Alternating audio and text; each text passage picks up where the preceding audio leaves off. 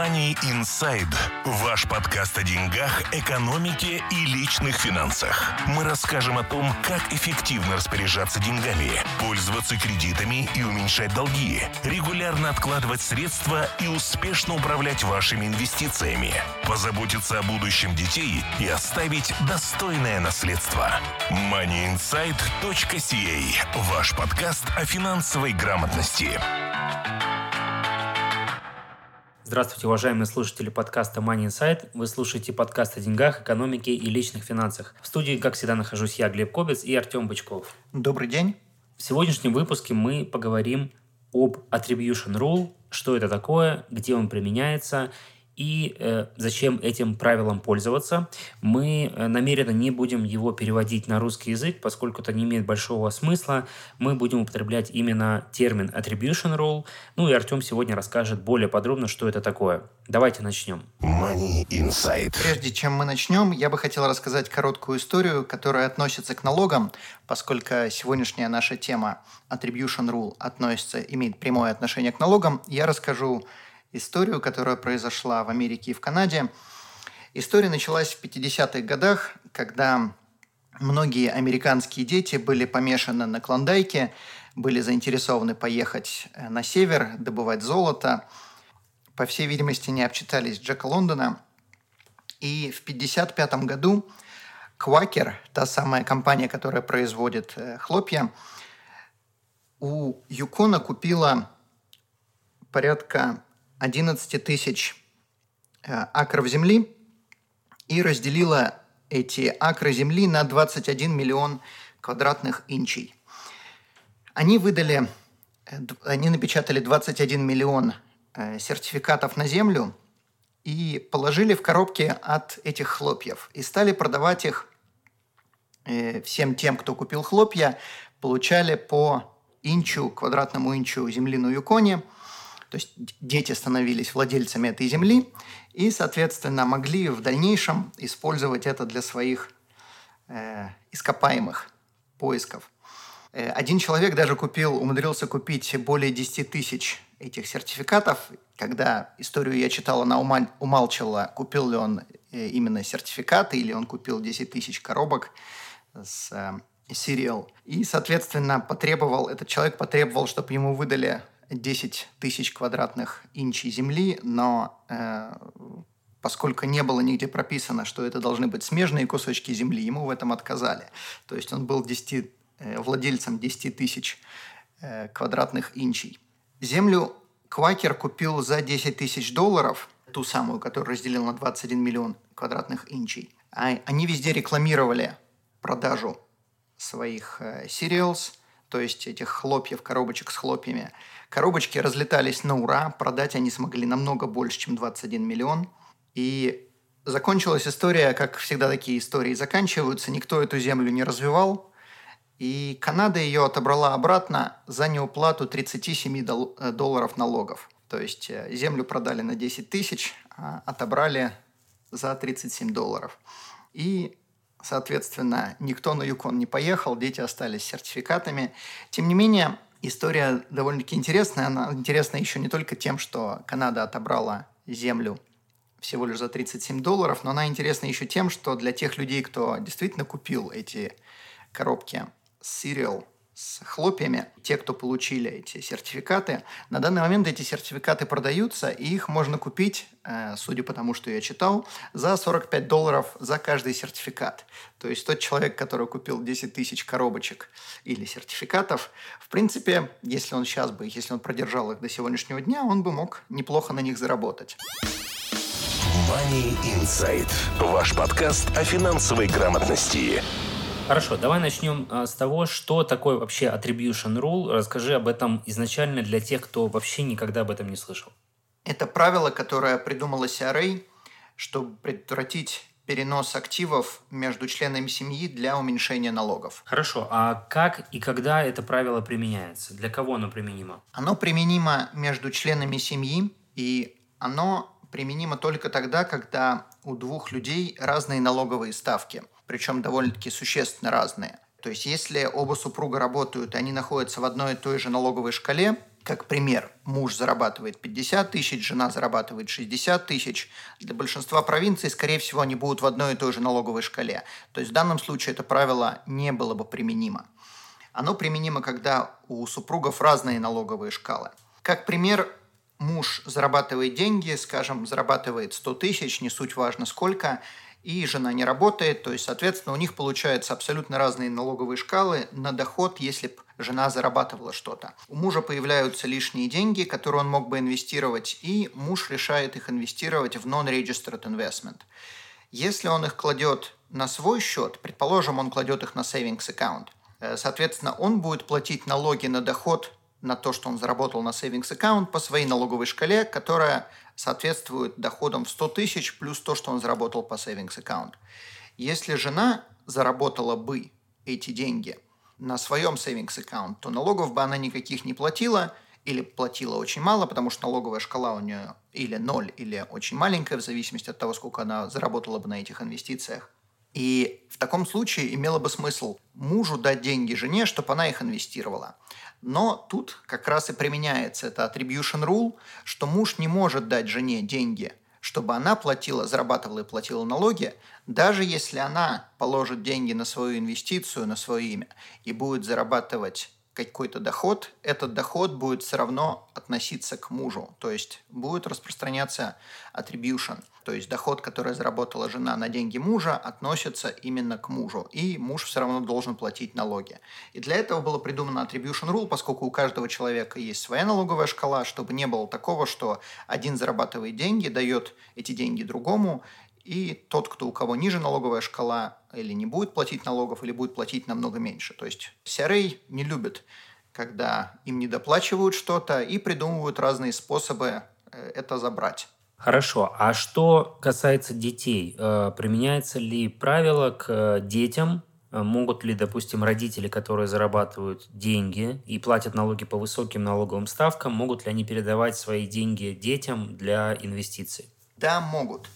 Как это работает? Значит, когда мы говорим по поводу attribution rule, мы имеем в виду инвестиции, которые делаются в non-registered investments, или же инвестиции, которые не относятся к non-registered investments. Например, муж дал деньги жене, чтобы она купила недвижимость. В таком случае любой доход, который заработает жена или супруг, э, скажем, не обязательно жена, э, супруг, все относится ко второму супругу, тот к тому, кто дал деньги. Неважно, какой тип доходов это будет. Это может быть interest, dividends, capital gain или еще какой-либо доход. На все должен платить налог тот супруг, кто дал деньги. На детей это распространяется немножко по-другому. Любой доход, кроме capital gain, должен платить тот, кто дал деньги. Предположим, если вы своему ребенку, который несовершеннолетний, даете, скажем, тысячу долларов – и ребенок их инвестирует. Если ребенок не может инвестировать сам, то вы инвестируете от его имени э, со счетом, который открыт на его имя. Если вы инвестируете деньги, вы зарабатываете там какой-то доход, то есть именно income, interest, dividends, э, foreign dividends, неважно какой тип инкома это, э, вы платите налог, потому что доход будет attribute back to you. Если же там появляется capital gain – то capital gain относится к ребенку, и ребенок будет платить налоги. Я замечу, что мы говорим о несовершеннолетних детях и о non-registered investments. Когда мы открываем счет, предположим, мы даем супругу деньги, чтобы супруг или супруга проинвестировала эти деньги в registered investments, RRSP, TFSA, attribution rule там не будет, потому что доход, который мы зарабатываем в registered программах, он не налогооблагаемый. Хорошо. А есть ли какие-либо исключения из attribution rule, то есть тогда, когда это правило не будет работать? Да. Если мы дали, предположим, супругу деньги, и, и супруг на эти деньги сделал э, бизнес. То есть, например, муж зарабатывает 100 тысяч, у него остаются 10 тысяч долларов, которые он мог бы проинвестировать сам, или 10 тысяч он дал супруге, которая на эти 10 тысяч решила открыть бизнес. Тогда доход от этого бизнеса не будет относиться обратно к мужу. То есть все, что жена зарабатывала в этом бизнесе, это будут ее деньги. Следующая вещь, как мы сказали, что если мы даем деньги несовершеннолетним детям, и они их инвестируют, и у них есть capital gain, тогда налоги платят дети, а не мы. Если же мы даем деньги кому-либо кто не является супругом, или кто не является common law, или кто не является ребенком несовершеннолетним, тогда attribution rule не будет распространяться. То есть, если мы даем деньги братьям, сестрам, которые совершеннолетние, родителям, тетям или даже детям, которые совершеннолетние, attribution rule не распространяется. То есть, соответственно, доход, который зарабатывают эти люди, он будет доходом этих людей. Будем мы с этих людей брать проценты или дали мы эти деньги беспроцентно, это чисто наше решение. И если мы им дали деньги беспроцентно, то, соответственно, то, что люди заработали на эти деньги, к нам не будет иметь никакого отношения. Также не распространяется attribution rule, если мы супругу или супруге даем одалживаем деньги под определенный процент. Этот процент называется prescribed rate, и он определяется налоговой службой CRA. Обычно он определяется каждый квартал, и если мы одалживаем под этот процент, то тогда attribution rule не будет. Чуть подробно мы э, поговорим об этом э, ниже. Также, если мы продаем супругу или супруге нашу инвестицию по рыночной цене. Предположим, у нас есть какие-то акции, они стоят 10 тысяч долларов. Если мы одалживаем эти акции супругу или супруге, то доход от этих акций должен декларировать тот, кто дал эти акции. Не тот, кто заработал по ним дивиденды, а тот, кто дал.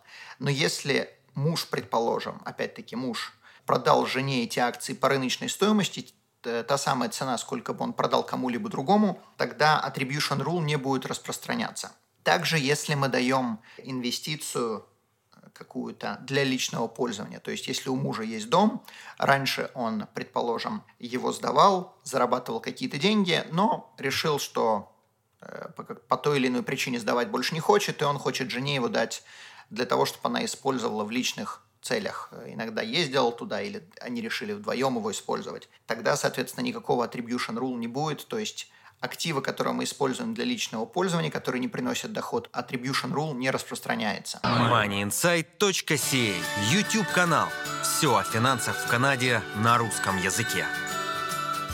Хорошо, а если, предположим, муж э, не такой богатый, дал жене не дом в личное пользование, а, скажем, 100 тысяч долларов для инвестиций, а она решила их просто потратить на свои как раз личные нужды. Есть ли какие-то здесь налоговые последствия? Но я надеюсь, что у жены есть э, страховка жизни. Это, конечно, шутка. Э, но налоговых последствий здесь не будет, здесь могут быть другие последствия. Э, тем не менее, если жена решила потратить эти деньги на свое усмотрение и сделать мужу подарок, предположим, или просто съездить на Гавайи на эти деньги – то с точки зрения налоговой никаких последствий не будет по той простой причине, что эти деньги были использованы на личные нужды. То есть точно так же, как если бы она их э, в доме жила, если бы муж ей дал дом, то точно так же она решила эти деньги потратить, и налоги, может быть, уплачены на capital gain, если она продала эту инвестицию намного дороже, чем муж ее купил. Но если он ее купил за 100 тысяч и тут же дал жене, и она их тут же продала, то есть никаких налогов при, при росте капитала не возникло, то с точки зрения CRA, ну, жена потратила, теперь разбирайся с женой сам. Да, тут самое главное, что в результате этой операции, в результате траты денег не происходит никакого дохода, потому что, как мы знаем, налоги не платятся с расходов, слава богу, но налоги платятся только с доходов, поэтому если деньги потрачены и, и с них уже были заплачены налоги, то, естественно, никаких налоговых последствий не будет. Путешествуете? Мы обезопасим ваш путь. Страховки на все виды путешествий, приезжающим в Канаду. Калькулятор находится на нашем сайте atomfinancial.ca. Хорошо, окей. А если создается такая ситуация, когда, опять же, муж дал свободные деньги жене, она их инвестировала, получила какой-то доход, допустим, за год, и потом реинвестировала этот доход еще раз – и опять же получилось с него во второй год уже доход. Кто будет с этого второго дохода платить налоги? Налоги на reinvestment income будет платить супруга, а налоги на первоначальный доход будет платить муж. То есть приведем пример. Предположим, муж дал жене 100 тысяч, и она заработала 5%, то есть 5 тысяч. Теперь эти 5 тысяч относятся к мужу но жена инвестировала эти 5000 обратно, и на них заработала в следующем году еще 5% 250 долларов. Соответственно, доход на доход будет распространяться к жене. Первоначальный доход 5000 будет относиться к мужу, и он прибавит это к своему доходу, и, соответственно, будет с этого дохода платить налог по своей налоговой шкале. А второй доход, то есть 250 долларов с первоначальных заработанных 5000, будут относиться к жене, и она будет платить налог по своей налоговой шкале на эти 250 долларов. Хорошо, есть еще такое понятие в Attribution Rule, связанное с ним, как Kiddy Tax. Что это такое? Kiddy Tax – это налог, который будет платить супруг из двоих супругов или родитель, э, который дал ребенку деньги, и эти деньги проинвестировали от имени ребенка. Соответственно, чтобы не было такой ситуации, чтобы давать деньги детям, чтобы они инвестировали по своей налоговой шкале, налоговая говорит, что любой доход, который вы зарабатываете, именно доход, income, не capital gain, а income, который зарабатывают деньги, если вы хотите, они могут платить налог, никакой проблемы нету, но они будут платить налог по максимальной налоговой шкале, которая существует. Соответственно, если получается так, что оба родителя работают или один из родителей работает, а второго нету, и этот родитель или родители зарабатывают деньги и платят налоги по максимальной налоговой шкале, то что они дадут детям деньги для инвестиций, что они не дадут, они и так будут платить по максимальной налоговой шкале. Но если родители не находятся в максимальной налоговой шкале, и они это сделали для того, чтобы они дали деньги детям для того, чтобы инвестировать деньги и платить меньше налогов, то они будут в худшей ситуации, чем если бы они платили, потому что дети, несовершеннолетние дети, налог на доход, который они заработали, будут платить по максимальной налоговой шкале, и это называется kiddy tax. Я еще раз повторюсь, что kiddy tax не распространяется на capital gain, потому что если мы дали детям деньги, и эти деньги проинвестировались, и образовался какой-то прирост капитала, то прирост капитала относится к детям несовершеннолетним, не к тому, кто дал деньги. Money Inside. Хорошо, тема достаточно сложная. Давай под конец рассмотрим э, конкретный достаточно пример, чтобы, может быть, э, те, кто не совсем понял, о чем мы говорим, они на конкретных цифрах э, поняли, какая все-таки э, возможна экономия в случае применения или не применения attribution rule. Если помните, в середине подкаста мы говорили по поводу prescribed interest rate. Одна из стратегий, которая существует и которая разрешена налоговой службой, это э, супруг, который зарабатывает большие деньги, соответственно, находится в высокой налоговой шкале, одалживает деньги под проценты э, супругу или супруге и получает с этого супруга определенные проценты, которые устанавливает CRA. Он или она платит налог на, эти, на этот доход – и второй супруг инвестирует деньги. Как эта система работает? Рассмотрим первый вариант, когда э, никто никому деньги не дает, и просто муж, скажем, муж, который зарабатывает больше денег, инвестирует свободные деньги и платит налоги. Как пример, возьмем пример, что у мужа есть 100 тысяч, он проинвестировал 100 тысяч в non-registered investments, и в первый год он заработал 6 тысяч долларов, то есть 6%. Э, скажем, что у этого супруга для простоты налоговая шкала 50%. То есть если муж заработал на 100 тысяч 6 тысяч долларов, поскольку налоговая шкала 50%, то ему надо налоговой службе отдать 3 тысячи долларов. То есть после того, как заработал 6 тысяч, в кармане осталось 3, 3 ушло в государство. Это первый вариант, не очень приятный, но такова реальность жизни – один из способов уменьшить налоги – это жениться или выйти замуж и перетаскивать часть денег на второго супруга. Рассмотрим вторую ситуацию. Э, та же самая сумма, тот же самый процент, то есть у мужа есть 100 тысяч долларов, он может на инвестиции заработать 6 тысяч, 6%, но он эти деньги дает жене под процент, который для примера, поскольку вы будете слушать в разные периоды времени, для примера скажем, что prescribed interest rate на данный момент 3%. То есть он одалживает 100 тысяч долларов жене, и жена ему обязана заплатить 3%. То есть к мужу прибавляется доход э, в 3 тысячи долларов. 3% от 100 тысяч. Жена зарабатывает 6 тысяч, поскольку мы проинвестировали деньги так, точно таким же образом, как и в первом случае. Жена заработала 6 тысяч, но из 6 тысяч она должна отдать 3 тысячи долларов мужу. Поскольку она одалживала деньги для инвестиций, то проценты, которые она платит по этой инвестиции, tax deductible. То есть из 6 тысяч дохода, которые она заработала, она вычитает 3 тысячи, которые она должна заплатить мужу, и у нее остается 3 тысячи для налогов. То есть она декларирует, что доход у нее был 3 тысячи. Если доходов у нее никаких не было, и это был единственный ее доход, который она заработала за год, то на 3 тысячи дохода, она не должна заплатить никаких налогов, то есть с ее точки зрения налог будет ноль. Муж заработал 3000 долларов, потому что он получил проценты от жены, и теперь он должен заплатить 50%, поскольку мы сказали, что его налоговая ставка 50%, он должен заплатить 50% налогов. То есть от 3000 долларов он должен заплатить 50%, у него остается в кармане 1500, и 1500 уходит государству. Итак, вторая картина. У мужа остается 1500 в кармане, и у жены остается 3000 в кармане. То есть они заработали от 6 тысяч, которые они получили от инвестиций вдвоем, они заработали 4,5 тысячи, у них осталось в кармане вдвоем. Если же мы говорим по поводу первого случая, когда муж жене ничего не одалживал, то у него осталось только 3 тысячи.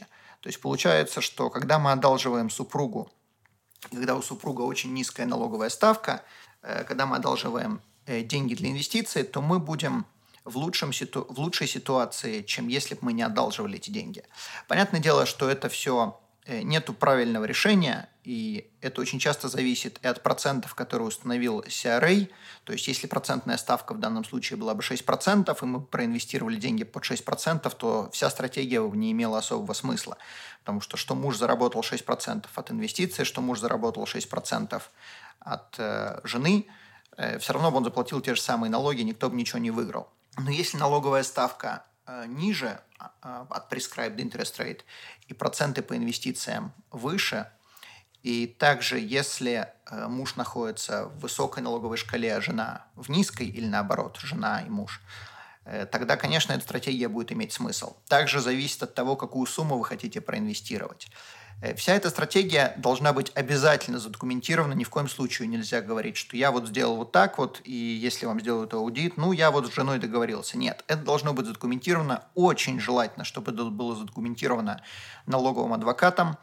Э, такая стратегия, скорее всего, будет стоить порядка тысячи долларов сделать документ подобного плана – то есть в этом документе будет описана стратегия, адвокат вам даст э, legal advice, в котором он э, рекомендует или не рекомендует эту стратегию, опишет всю ситуацию. И если вам когда-либо сделают аудит, а шансов, что вам его сделают с данной стратегией, он очень высокий, э, в таком случае вы можете всегда показать документы, сказать, вот мы получили legal advice, вот у нас есть документы, в котором мы действительно понимаем, как и что это работает, мы понимаем, как мы должны что платить, какие налоги и так далее – также обязательно, чтобы жена физическим образом платила мужу эти 3%. То есть это не то, что она сказала, что она заплатила. Она должна показать, что со счета ее счета перешло на счет мужа эти 3000 долларов.